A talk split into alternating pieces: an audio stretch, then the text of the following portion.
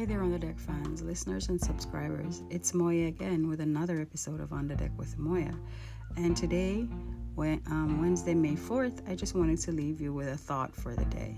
I'm not going to be long winded today, so just hello, wagwan. So today, um, I just wanted to highlight that there is always hope in the wake of tragedy and triumph in the face of adversities. You know, if you know how to survive many times, human nature pushes us to see the worst in every situation and also forgetting that God had ordained from before the foundation of the world that all things will work together for the good of those who love Him. Yes, we always see the worst in every situation. We never ever ask ourselves, why not me? It is always, why me? Why is this happening to me?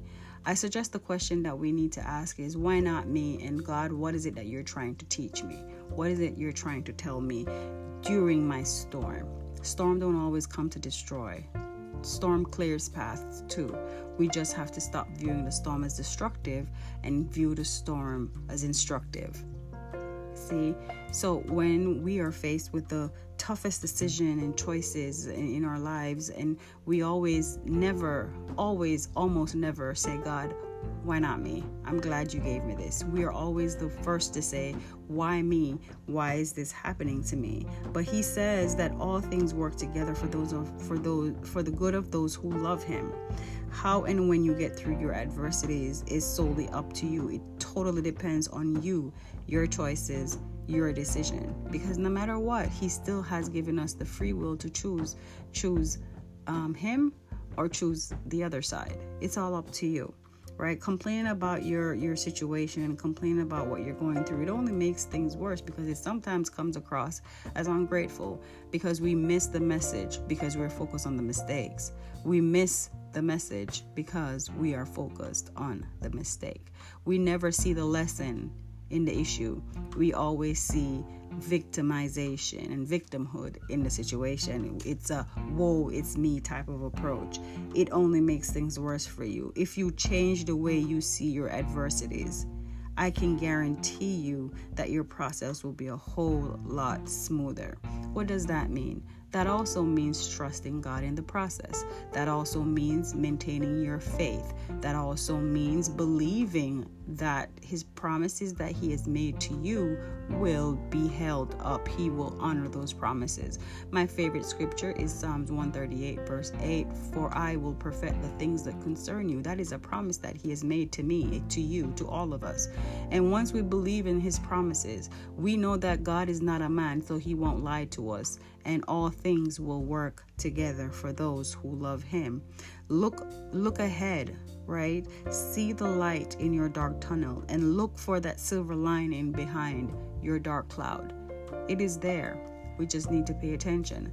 And just because the blessing doesn't look like the blessing we asked for does not change the fact that it is a message. Romans 8:28 says, "And we know that all things work together for good of them that loves God, to whom to them whom are the called according to his purpose." It is written. It is a promise to you, to me, to all of us. Remember, God has the power to restore. He has the power to reposition. He has the power to recover.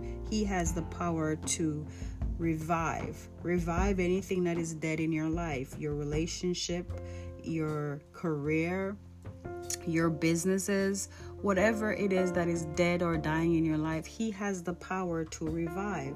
So trust Him in the process. He has the power, power to restore and multiply you trust Him in this process. He has the power to recover what was once lost, He has the power to recover what was once stolen from you.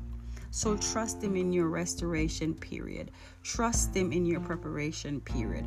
Trust Him in your trying periods because during those trying times is when the loudest that He has spoken to us.